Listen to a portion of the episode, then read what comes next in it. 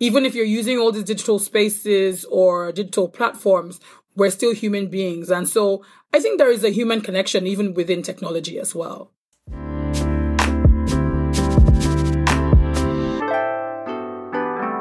Hallo und herzlich willkommen zu einer neuen Folge von Revision, der Podcast. Revision ist die projektbegleitende Workshops-Reihe des Fonds Soziokultur für die geförderte Projektträgerinnen im Rahmen des Sonderprogramms Neustart Kultur. Heute fängen wir diese Episode, die fünfte und letzte Staffel von Revision an, an welche die Projektverantwortlichen in unserer letzten Themenausschreibung teilnehmen, nämlich von TA4 Digitalität und Soziokultur. Die Absicht des Fonds Soziokultur mit Revision ist, ähm, mit internationalen Expertinnen unseren Projektträgern die Gelegenheit anbieten, sich zu vernetzen, aber auch Erfahrungen auszutauschen und Neues zu lernen. Und dabei dient der Podcast als Zusammenfassung und Erweiterung der Workshops, sowohl für die Teilnehmerinnen als auch für alle anderen interessierten Zuhörerinnen. Das Workshop-Programm wurde entwickelt und wird geleitet von Abay Adikari und Andrea Geipel. Der Podcast zum Programm wird moderiert von uns Kolleginnen des Fonds Soziokultur. Mein Name ist Silvia Bonadiman und ich freue mich, dass ihr dabei seid.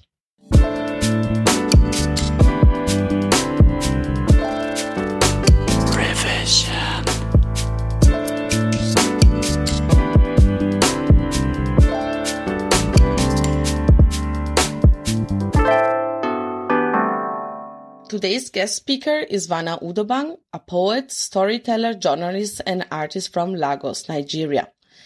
Some of our listeners might already know you, Wana, since that's the first time that you're participant to our podcast. So thank you so much for being here again with us. In the previous episodes with you, we talk a lot about success. This time, uh, the topic was platform, even though, of course, success was also one of the topic of today's episode. So talking about platform, you are running a platform named Culture Diaries. That's an archival project which uses multi-platform storytelling to document African artists. So let's just start with definitions. What is a platform and how and why do you define Culture Diaries as a platform? Thank you for having me. I'm very excited to be here as always, um, first of all. So I think um, for me, Culture is a platform because I said earlier in the in the talk that a platform for me is a raised stage, and for me as a storyteller, it's a, is a raised stage to tell stories. So it's an archival project, but it's also a space to share the stories of African artists to share their stories, talk about their, have critical conversation and critical discussion around their practice, but also um, share the multiplicity of experiences as an artist as well. And was your idea since the beginning to create a platform or it was more a process? I think it was a process. Initially, it was just this recording project. You know, sometimes things don't get fully formed until they start. I knew I wanted to record conversations and document. So that was the core of it for me. At the very beginning, it was about documenting. I wanted to document African artists, both on the continent and in diaspora as well. So that was at the core of it. Um, as it grew, I realized that, you know, it was an archive I was building through, through documentation. And then realizing it was also a platform in itself. And so a lot of those things happened organically and then the difference between this type of platform and an analog platform. There are differences and um, in which form do you prefer, for example, to use a digital one or analog in which circumstances maybe? Um, I think it depends and they can coexist. This in particular is a digital platform and and it's, I think just by the sheer function that I'm someone who grew up in the digital age and the social media age meant that a lot of the work I was doing and things I was constantly thinking about was always in this in this world of digital because that's just the place in which I play. I always say that, you know, the real world is a playground, digital space is a playground as well. I was blogging from what the year two just before before yeah from around 2000 and mid 2000s um i was blogging i was doing podcasting at some point. So i'd always just played around in this sort of digital space um even my journalism career was very much digital. For me it was just a very natural process for a lot of the work that i do and create to be around digital because that's the space in which i play. That's the space i'm able to access as well. And i think for me digital the digital space created a lot of accessibility for a lot of things that were just analog and, and a lot of analog things at the time. And even till now, they can be very exclusionary. And, you know, they, so they exclude things. And I think the digital space was a space that opened up and democratized and allowed more people to come in. And so that's why it's, it's a space that appeals to me a lot. Today we were talking a lot also about long-term platform and sustainability. Is it actually important that a platform is long-term? When I see the impact of the work, I want that work to continue. Um, if your platform can be long-term, I think that's a great thing. If you think that it's only supposed to be for a certain period of time and short term, that's also fine as well, as long as it fulfills its purpose and meets its goals. But I think a lot of the time for me, I think uh, a lot of the work that I do is definitely much more long term. That's just the kind of person I am. And that's the kind of work that I do. Um, but even within this long term nature of the work, you must be very adaptable because at different intervals the the needs are changing the audience is changing the community is growing you have to meet different needs now of a newer community as your community is growing you have to adapt your ideas or even the purpose because life is changing and sometimes some some things that you were trying to do be, are getting obsolete. So you have to include that in as well. Um, you have to meet newer needs. There's just so much of adapting that needs to happen in, in terms of long-term sustainability. So you can't just continue functioning based on the initial idea that you have. It's going to always be changing and always be moving and you need to be ready for that I really like also this idea and his concept of adaptability, need of change, develop and growth and so on. As you were saying, we change, our projects change the whole time and platform, of course, also change. Sometimes we made a goal, the goal you said also today, we start a new project and so on. So our platform should not, cannot stay static. I'm thinking about your Instagram account. For example, you were talking last year, you were publishing a lot of material, um, a content about protests in Nigeria against police brutality. And that was for a certain period. And maybe in this time, I can imagine that you growth also a certain type of also of, of audience. And after this time, then you change also a little bit you, the content in your Instagram account. Did you have the impression, the feeling of letting your audience down? Or in general, um, are you not worried to disappoint your audience, your followers? I didn't think about that. And the reason is because the protest was for a certain period of time. And so the protest stopped at some point. And so that moment had to stop. So for me, it's an example of how a platform can exist and a project can have a time frame within a platform right? So I share so many different things on my Instagram. There are moments where I'm just sharing art. There are moments where I'm sharing my cooking and my food. I think that the people that are following my Instagram as a platform know who I am and know what I'm about. And so they're also very open to this change because I think it's part of the excitement. Okay, what is she going to do next? What is she going to put on next? I think that's something that they, they actually quite enjoy because that is something that is part of my own personal authenticity as who I as a person, where I'm not stuck in a certain space or time or thing, but I'm always looking forward to what's in front of me. And I think I share that with the people that follow me as well. You spent the last five years developing and curating Culture Diaries. And I'm sure that um, talking about adaptability, you change, you adapt some part of this project. Where did you see and when did you understand, okay, now it's the moment that I have to change something? Is it clear, always clear for you? And how did you manage it? No, it's not always clear. I think it, it happens to, to the project. So I remember, as I said, when I first started, and I said I had this idea that I wanted to have like about a hundred videos and, you know, thousands and thousands of people who are watching this project. And I was thinking about it in just very, very like in metrics. That's what I was thinking about. And then when I started making it and then the engagement that I was having and the conversations that people started having with me from it, you know, made me realize, okay, this is more than just trying to get people to watch it. You know, it's become a masterclass for some people. It's become a space of inspiration for some other people. So I realized that there was a community that was being built around this work as well. And so that's when I realized that it was not even about metrics. Um, the same thing with even sometimes the, the people who are the artists who I choose to interview, at some point I was interviewing certain kinds of artists. Then there's a point where you interview somebody different and people react to that person in a very different way. They're like, oh my gosh, we've been waiting for this. We've been waiting for someone like this. And you're like, oh, okay.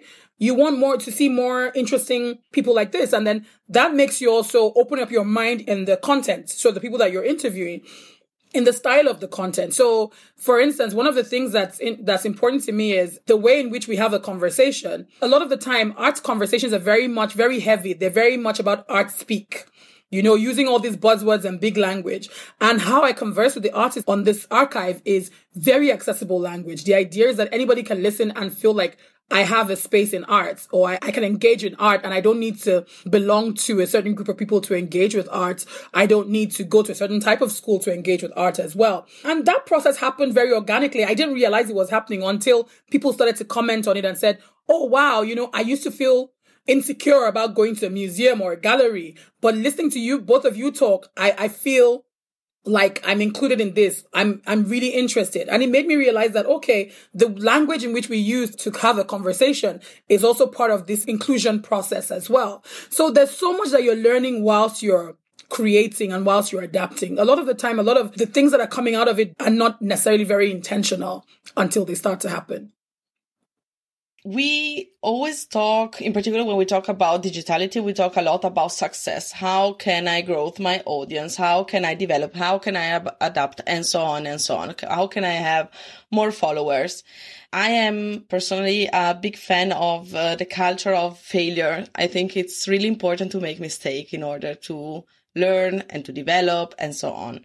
So I was thinking in your project, or in general, yes, in your, in your practice, did you also experience something like this, like a, a mistake or a failure? And what did you learn from this situation? I don't want to say I don't consider failure, but I'm someone who doesn't have failure at the fore of my mind. It's not what I'm thinking about when I'm doing something. And that's because I'm always breaking down my steps. I'm always breaking down my steps, my, my goals. So because of that, I'm like, if I can just achieve this thing, I'm moving on to the next. And even if when that doesn't work, I'm always looking for the lessons or what I'm supposed to do next. So I'm never consciously thinking about failure. I'm just thinking, oh, if this is not working, then what am I supposed to do next, you know, as well. So I think if, if I even wanted to think about failure, I can only really say it being connected to funding and when I was pursuing funding and I was not able to get any funding. And then what I did in that moment was, you know, I scaled down, made fewer episodes instead, started doing more micro stories, started engaging more, engaging the work more on social media as well. And then again, as I said, just in that moment, realizing this is really much more long term and building. And that's what I chose to focus on because that's what I learned from the process that, okay, so what if you don't have the the funding to do this thing? I, how are you going to get it done? And so for me, it's been a success story to be able to keep doing it for five years and still be self-funded. I was um, partially funded at some point, but to continue doing it for me has been an individual personal success story in itself. You say during some episodes in the past here in Revision, we convince easier through emotions. There are a lot of emotion in your project, in your practice. For example, thinking about pain. It's a, a topic that I've seen in uh, many of your videos and poetry and so on. We think about emotion, we think about something more analog for sure. Um, my question is, and it's also a question you were also, I'm sure, um, asking yourself now that we are online due through the pandemic and so on, everything is online, but not just because of that, of course. How do we replicate these connections, these emotions?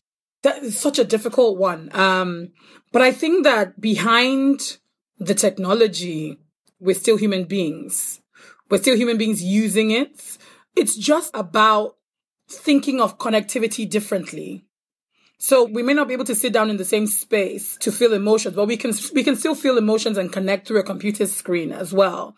What's important is that we're putting hum- humanity behind the work that we're doing and at the core of the work that we're doing. And I think I talk about this in my talk when I say, you know, even when you're running a platform, you have a duty of care as well. And that's again a reminder that even if you're using all these digital spaces or digital platforms, we're still human beings. And so I think there is a human connection even within technology as well.